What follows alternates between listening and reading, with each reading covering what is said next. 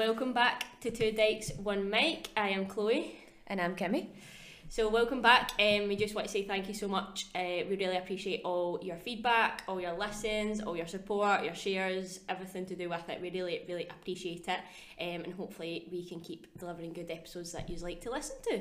So we have a very special episode for episode three. We have our very first guest on, which is very exciting.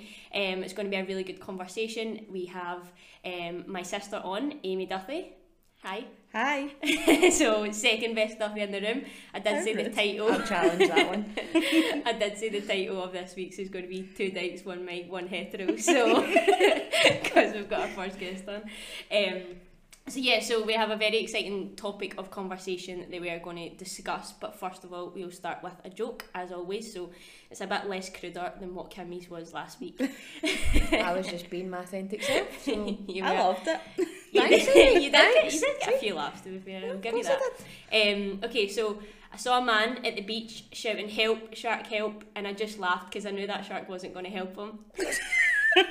Oh my god, Chloe. Wow. That is a total dad joke. it is, and I love that I laugh more at my own jokes Yeah, than what anyone of else course. does. Um, so yes, we will get into it. Yeah, so we've got our guest speaker Amy here today, and the topic that she's going to talk about, she's very well versed in. Um, so we're going to talk about nature versus nurture. So Amy, just to begin, um, what's your opinion on that argument? So I tend to think that people are a product of their environment, which goes towards like the kind of nurture side, so how they're kind of brought up. But starting with the, the nature side, there has been um, studies that show genetic makeup and genes are passed down family members. So it means that um, you already have those genes kind of in your in your life, and you potentially could display those behaviours as you grow up. It's no set in stone. It is literally a gene that potentially could um, display kind of acts as you go on. So it could be like criminal acts or it could be nice things like it makes you a, a better person or whatever. Like I always just tend to kind of think about criminal side because that's what I've studied, Yeah. which is probably quite sad. Um, but there has been studies that show that it can be hereditary. But I also think that with the nature side, people can use that as a I don't want to say an excuse, but well, my family's like this, so that's how I'm like this. And I think like it's not fair to just then put that everything back in your parents or your caregivers because you you make the choices in your life. So it should be up to you to how you then um, turn out. But in saying that, if you are potentially going to the nurture side, if you have been brought up in an environment that's no safe, it's um, it's quite volatile. You maybe experience um, addictions, uh, domestic violence, things like that. You are probably not going to have the best upbringing, which then affects how you display behaviours in the rest of your life. It doesn't set up again the rest of your life, and that's not a predisposition for you to become a bad person. It just gives you less chances or choices because you then act out of desperation, which like a lot of folk that maybe come from a more nurturing family, that a family that are going to give them love and care and support. I think support's like the biggest thing. You then have more choices in life to um, be better in your education, um, maybe have like more money, and that is a very general term. I'm not just saying if a family's abusive or whatever, they don't have money, but generally that is Yeah, the kind of right. thing. If you've got more money, you do definitely have more choices. So coming from a nurturing side, if you have a better upbringing, generally, again, this is just my opinion, but generally you'll turn out a better person than if you come from a side that isn't. Yeah. Mm-hmm. So I kind of like, I kind of think like a lot. Well, basically, pretty much everything stems from like how you're brought up in like your childhood and stuff. Like I think like it makes up so much of the rest of your life, like how you think, how you act, like your Yeah. your morals, like behaviors, even like how you are in like relationships and stuff. And it could even just be wee tiny things that you've maybe witnessed like as a child that then affects you like later on in life or whatever. Um, but like, what about like if there's say two kids in like the one house, right? Mhm. They've got the pretty much the exact same upbringing. You don't know how they're kind of maybe there might be slight things that they might think are treated on differently, but Yeah. exact same parents, exact same house, upbringing and stuff. And then one of them turns out to be like a psychopath, and one of them turns out to be like the CEO of a business or something that's like Yeah. just like super nice and whatever. Like, what about that? So with the psychopath thing, there's studies that does say that um, if you're a psychopath, you tend to have a certain gene in your brain that makes you act in a psychopath manner. I'm doing that in quotations because there's so many arguments for that. Aye, it's not just like going and killing folk Aye, that. yeah, like, you it could you could be a psychopath and like live a relatively normal life. You're probably not so much a psychopath, but probably everybody's met a sociopath, hmm like quite narcissistic and um, What's that that they don't have like the They don't have empathy, Aye, yeah. yeah. So sociopaths, oh, we're totally off topic, but we'll go there. um, sociopaths mimic people, like to basically fit in in society. They basically have to mirror because they don't have the same emotions Mhm. as, a, again, quotations, a typical person. Yeah. So they then need to like kind of mirror, basically to fit into society because it's really hard. Um, Mhm. if you don't have empathy or you don't have certain kind of emotions to regulate yourself. So, um, but anyway, with the sociopath thing, so you go back to the two um, children that basically have been brought up. So what I would say is a lot of how people act come from choices. It, it's fair enough to say like your upbringing really molds you, and it probably does, but it can also then put you in a path to, well, this is how I'm going to react to how it, like that person that say wants to become a psychopath, they maybe didn't love their upbringing. Mhm. Like they maybe saw it as like a totally different version as Yeah. what the other person did. Mm. Yeah. Do you do you think like so see on that point like I'm just thinking of the what you first said about like a happy upbringing mm-hmm. versus like someone who's in that kind of vicious volatile Yeah. environment and it's just like a horrible cycle that they can't escape. Mm-hmm. But do you think like the two people living in quite a happy family who've been loved and brought up together, do you think that there's a certain pressure on children or people who are brought up with a loving family to, you know, do well in life? So do you think like that ends up being on the flip side, making them think more negatively or like maybe puts them off? So it's like someone in a bad environment can equally become a psychopath, but you can also get someone, especially if it's two siblings, maybe that competitive side, or maybe their parents put like so much pressure on them that they think that they need to be like so good at everything and whatever that they Yeah. just rebel. So Yeah. it's almost like, well, fuck yous, I'll, I'll do what I like and I'm gonna psychopath. Basically, I maybe no a um, fuck you to become a psychopath. It's gonna go and kill folk because that's a bit extreme. Like you've pressured me into murdering folk. You horrible person. I don't believe Um, you wanted me to But do I get well your point. It doesn't almost always need to be a psychopath. It could be a person that's just committing criminal behaviour. Um, just to well, they could fall in with a bad crowd. They could um, end up like if they leave their family home, they don't have money, they don't have a job, they then need to commit criminal behaviour to survive, basically. So again, it comes down to a choice, but some cho- like when you say choices, people think oh, like everybody have the same choices. They don't. Like choices can be unfair. Yeah. You can have a choice that isn't great, but it's still a choice. Like you pick one or the other. Um, even if both are bad, you still need to pick. Um, which I think it is really difficult if you're coming from a family that do kind of think, well, you need to be the best, you need to be in your A game. That can be like loads of pressure on a person. Um, I feel Yeah. like I've kind of circled away from your question, but So um, I, I I would probably say I'm maybe steering a wee bit more towards like the kind of um, nurture side, like just mentioning like obviously I think so much then from your childhood and like your parents and upbringing and stuff can really shape you into the person you are. But also on the flip side of that, what about like so if there was somebody like a wee kid or whatever in a really bad upbringing, like maybe got abused, like Yeah. sexually, physically, like emotionally, whatever it was, and then they grow up to be the complete opposite, and then they don't treat their children like that. Like Mhm. they're just basically the complete opposite person for what they've saw, and they've made the choice to be like, no, I'm going to do the opposite of that. So Yeah. would you then say that in their kind of mindset and stuff that they've had since being a child or being born, is just been a really good one that they've then ended up Um, it that way. I I think so, but I think the main point there is the person who is a bad upbringing becomes a good person. They need to be empathetic because they mm-hmm. need to have had that experience and then think I will never make somebody Right. else feel like mm-hmm. that.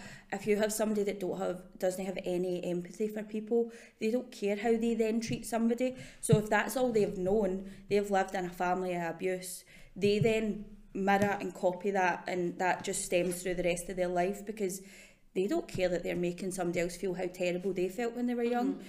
So I think for somebody to turn out, and again, massive sweeping statement because there's cases for either side, but I think for somebody to turn it into a good person, again in quotations, Yeah. um, they need to have empathy. They need to be able to um, have relationships with other people, and that doesn't just mean family, like friends, the wider community. They need to be able to like integrate themselves into those relationships to be a better person and to realise, well, that's how I felt going through that experience, and I'll never make somebody else kind of feel like that. So, Mhm. yeah. Yeah, it's a good point.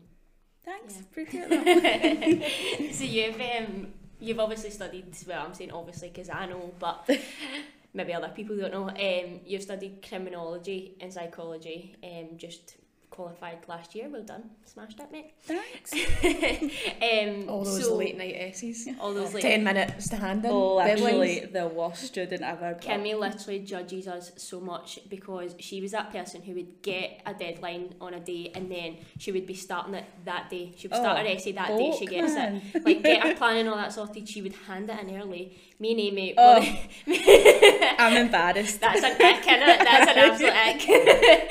Whereas me and Amy would be up to like young time in the morning, like when I moved in with you at the start, I was just finishing like my final year, went at, and I was up to like half two, three in Yeah. the morning, sitting next to you with a laptop while you were snoozing and stuff. So and I can't believe that two people are ganging up in the first class honours student here. But, you know, just I dropped it. awkward. Had to drop it. Sorry. But then if we applied ourselves a bit better. Yeah, so maybe if we did apply ourselves Yeah. a bit more, yeah. I Um, started every essay the night before it was due. Would be up to half five in the morning. I would need to be up at seven to then go to my work. Aye. So Is it- I think it's a talent, but because you I you've done some essays in like one night, like I've four done, thousand like- word essays yeah. in that. After 14 cans of Asda's own Red Bull. I, I think that's a better talent than taking weeks to complete an essay. So I know who I would hire. Who's the re- who's the real one in here? It reminds me of the Derry Girls episode when they've been studying all night and she's had like so much cheap like energy haven't juice. covered the family. they open the blinds in the sunshine. oh, that is a good episode. If That anyone's is- never watched Derry Girls, Oh please my watch God, it. it's the best. And watch that episode. No, that was funny. Um, but yes, we were those students who were up to young time. We just we thrive under healthy pressure, don't we? Absolutely. The pressure of a deadline. It's weird because in any other area of life, we are no like that. We love a list. We're so organised. And then for some reason, when it came to study, we're like, meh, I'll deal with that later. I feel like my first three years, I was I was much better. It was my final year. I was so over it, and I was like, nah. No, I did six years of cramming. same. Six years of Spent cramming. like six months of the, the year actually doing nothing, and then three months actually doing stuff Yeah. at the end. Um, so aye, so back to my point, you studied criminology and psychology at uni. So what made you want to get into that? What made you want to study that? Um, I've always been quite obsessed with obsessed is maybe the wrong word. That's a bit much. um, fascinated will go by. Um, like fascinated by serial killers or criminals in general and just like how their mind works. Um, I think it's really interesting. Be- well, obviously I'm not a criminal, so to then study Well. somebody and like get into the mindset of how they work, how they think, why do they want to commit crimes, why do they want to well, go kill people if you're talking about serial killers. Yeah. Um, when I was younger, I loved like a crime documentary. Probably I was too young to be watching them, but oh well. Eugenie, my wee gran, she was fine if I watched them. So um, I just watched them with her, and I feel like that's then travelled through the rest of my life that I've always been kind of fascinated by that. Mm-hmm. And like probably more so the criminal side, but the psychology side as I've got older, like how people relate to other people in relationships and how they then react to like people in their kind of wider environment. So I I've always kind of really loved that. Um, so Yeah. And what would your dream job be again? Um, I would like to work with serial killers and do like kind of research papers and I probably couldn't help them as such, but um, I would like to get into the mindset of them. It Yeah. would be fab. Like even just to go in and in a kind of journalist type basis. I wouldn't want to be a journalist, but even just to like interview them to ask them loads of questions. Yeah. Um, they would probably hate me because I'm so curious, and I'd be like, "And what about that? And what about this?" I um, I'm very much obsessed with learning about people and stuff and how they Mm. think and how they act and stuff like that. Like I love the psychology of people as well. Yeah. Um, but see if you were to go in and interview serial killers, Mhm. like could you shut off your emotions and no like react to like what they're telling you? Um, I don't know. Like, well, obviously I've never done it, you but would need to be in the situation to. know. I I probably need to be in it, but I would need to try because that's how you're going to get the best for somebody. I couldn't go in with like a total judgy hat on. You would need to be very impartial. Your questions would need to be very much straight to the point, Yeah. with absolutely no emotion in it, because that's how you're going to get answers for folk. Mhm. Um, it would be hard. Like um, well, I've obviously got empathy for people, so if they're talking about their victims or um, kind of other people that have been impacted by their crimes, then it probably would be really hard. Mhm. So I maybe need to do it in like wee ten minute stints. yeah. I'll be like, right, I'll be back. Go and scream in a room and then be back. Do you think that there's part of you that would ever feel sorry for a serial killer or a psychopath who had that bad upbringing that we're talking about and mm-hmm. ended up in that situation? Like, is there part of you that would ever, you know, like emotionally feel, oh God, you know, maybe I can understand why you did that? Like, because mm-hmm. I guess there's mm-hmm. probably a part of that as well. Like, it's it's easy just to feel sorry, of course, for the victims or the people who've been affected, but then it kind of just stems back to like asking really why did they end up in the, like why did they become that person? Like Yeah. was it because it was they were nurtured to be that way or was it that something just flipped inside them that they they, they wanted to go and do things like that? Like would you feel sorry for a person's situation or would you find it hard to See, just before you answer that as well, like mm-hmm. we were going to touch on this, but um, with the Jeffrey Dahmer documentary and stuff coming out, I think a lot of people felt sorry for him after Mm-hmm. watching it. Like there was obviously some people that were like, "He's this, he's that, he's Yeah. like evil, whatever." But there was actually some people who did feel sorry for him, like after watching it as well. Aye. So Yep. Um, I don't know if feel sorry is the right term. You could feel um, like empathetic, and yeah. I probably understanding is a better word. Um, if you can have a clear line of why they've acted like that, it, well, obviously we've not had a bad upbringing, so we can't comment on how that must feel or how that then affects somebody in later life. You can only take that for case studies or people that you know.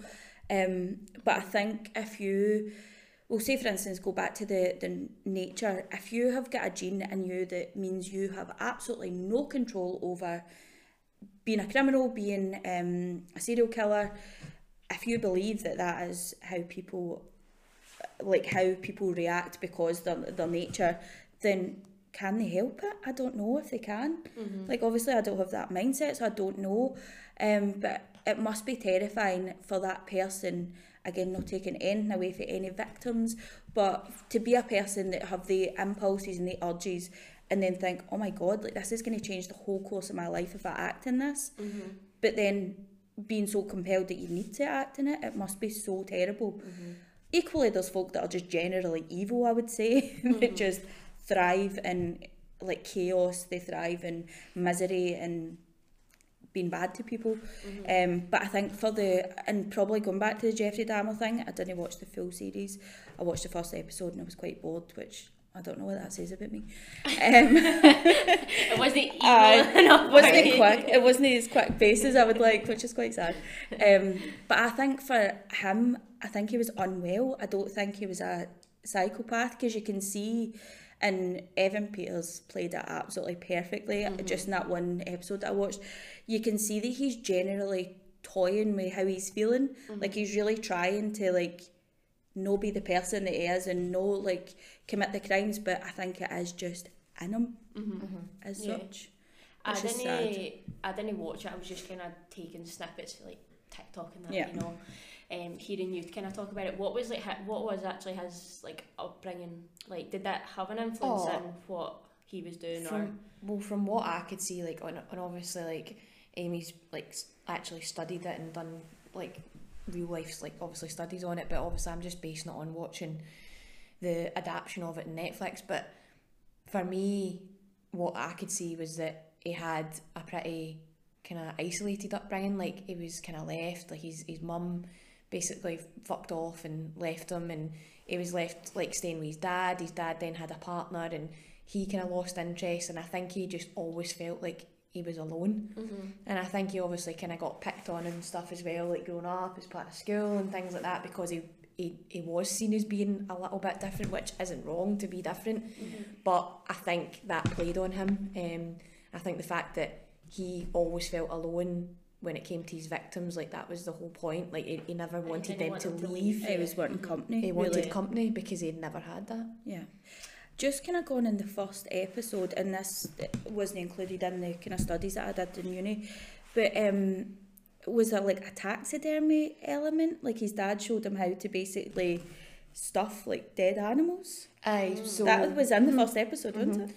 so I mean, that's not a great thing when you're like six. No, because I think it was Oh, his here's a dad. dead bird, his dad had it. like showed him how to obviously like cut up like dead animals, blah blah blah, like dissect and all that. And then I think you kind of saw like snippets of him when he was in like a school classroom, and it was a biology class, and they were to cut something up, and he was just absolutely in his element, whereas everybody else was like growing like Yeah. God's a fuck, like I have to cut that up, you serious? Whereas he was like, yes, like cutting stuff Let's up. so this. and Yeah. you kind of seen that, and then that was where obviously the obsession started to kick in. Like, so again, it was like you were like he's been shown things that you know maybe played on him. He's then had that slightly like bad upbringing. Like, so was all these things just added up to him, you know, becoming ill and you know wanting to act in that Yeah. certain way. Like, He had uh, brain surgery though, did he?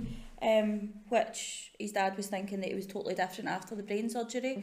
So could that be going back to like your genetic, uh, no your genetic makeup, but like your kind of triggers in your brain if something was maybe affected in that surgery, that has then changed the whole rest of the course of his life. It's no helping that it's lumping in that he's also really isolated. He's not living in an ideal um, family house. It doesn't look the worst it could be, but it's no ideal either. Yeah. Um, but then that could be a kind of medical side that it was affected by the surgery that he went through. So Mm-hmm. yeah, I, I couldn't say I feel sorry for him. I don't, but it probably is really unfortunate that that the people his victims then had to suffer because a surgery or how he um, was brought up. It's, Mhm. it's not great. Yeah. But it does seem that it is a attachment issue that he's got, and that could come back. Oh God, I'm going off on a tangent. Um, so your brain works like that. Does he fireworks? so that could come back to um, if his mum left him. So there's loads of studies into attachment um, kind of styles, and if you don't form like a motherly attachment, I'm saying motherly because it could be any caregiver that gives you motherly type love. Mhm. Doesn't need to be your mum Aye. essentially, um, but a motherly attachment. If you don't make those in the first two years of your life, it then affects the rest of your life going forward. So for a child that potentially doesn't have that love and the care and the attachment of a mother or a, a mother type person, Mhm. um, it does affect how you then relate to people for the rest of your life. And that could be like again normal people in quotations. Um, if they don't have those kind of attachments, then it does it affects everyone. Mhm. I always kind of stress about like if we were like having kids and stuff.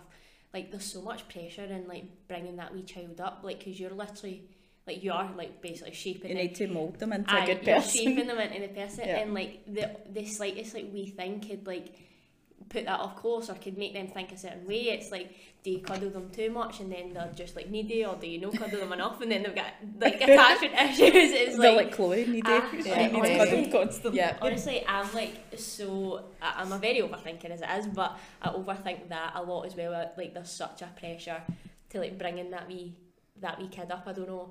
I think I've asked a couple of people about it. I was like, do you like have pressure when you, you have this wee baby? And then they're like, no, you just bring them up. And I'm like, maybe I'm just overthinking Aye, it. most I don't think I like don't you. think no, and I think like see everybody's gonna have a different way of parenting and Yeah. there's no right or wrong way to do it. Like everybody's got their own take or their opinion Aye, on it, and it's kind of what suits you. But there's limitations to that. Like you can you can bring up that child the best that you can or what Mhm. you think's the best way. But see, at the end of the day, they're going to make their own life choices. So uh, you know, Yeah. you, you can only control. You can't control them for the rest of their life, which I think is why some people do turn out to be Mhm. like Yeah. psychopaths or rebel because the fact that their parents have tried to just wrap them in this wee Aye. bubble their whole life and not let them make their own choices or let them do what they want to do with their Mhm. life. It's like you do what I say, you study what I say, you do this, you do that, you live your life the way that I've set out. Yeah. Mhm. Don't Yeah. you make your own life I choices? think and I think that's where pressure people is rebel. coming for parents as well, but you need to remember a person goes into like the world. God, that sounds so cheesy. But they, The world. but they then like interact with a wider community. They're not just interacting with like their mum and dad or their caregivers. They're interacting with teachers at school, doctors, nurses, um, their friends, like pu- Mhm. other pupils. So every single person that they come into contact with also Is shapes how they're going to be. Mhm. So as much as like obviously the parents' main role is to make sure that they are cared for and they're supported, um, there is obviously like other kind of factors that come into how a person turns out. Mhm. Yeah. Pretty deep. That is pretty deep, Jesus. um, so do you have any other? That's what she said. For Oh my God's sake, goodness. Kimberly. um, so do you have any other points on the nature versus nurture argument? Um, I don't think so. I think the main takeaway is that it's really difficult, and I don't think there's a right or wrong. There's studies for each side. Mm-hmm. We probably in our lives know people from each side that have certain tendencies because it's been hereditary, but Mhm. also equally um, kind of arguments for the nurture side that they I think probably going back to what you said earlier about coming from a bad upbringing and then turning into a really good person. We've got somebody that's quite close to us that that was how that's how their life turns out. Mm-hmm. Um, and again, that I think that has just been a really empathetic and kind person at heart, and knowing that they'll never ever want to treat anybody else like that. So, as it's difficult, and there's obviously going to be arguments for the other side, and there'll probably be folk screaming at this podcast going, "I do not agree with any you've just said," but that's fine. Um, but we could literally talk about it to like the end of the earth and never come to a conclusion. But Yeah.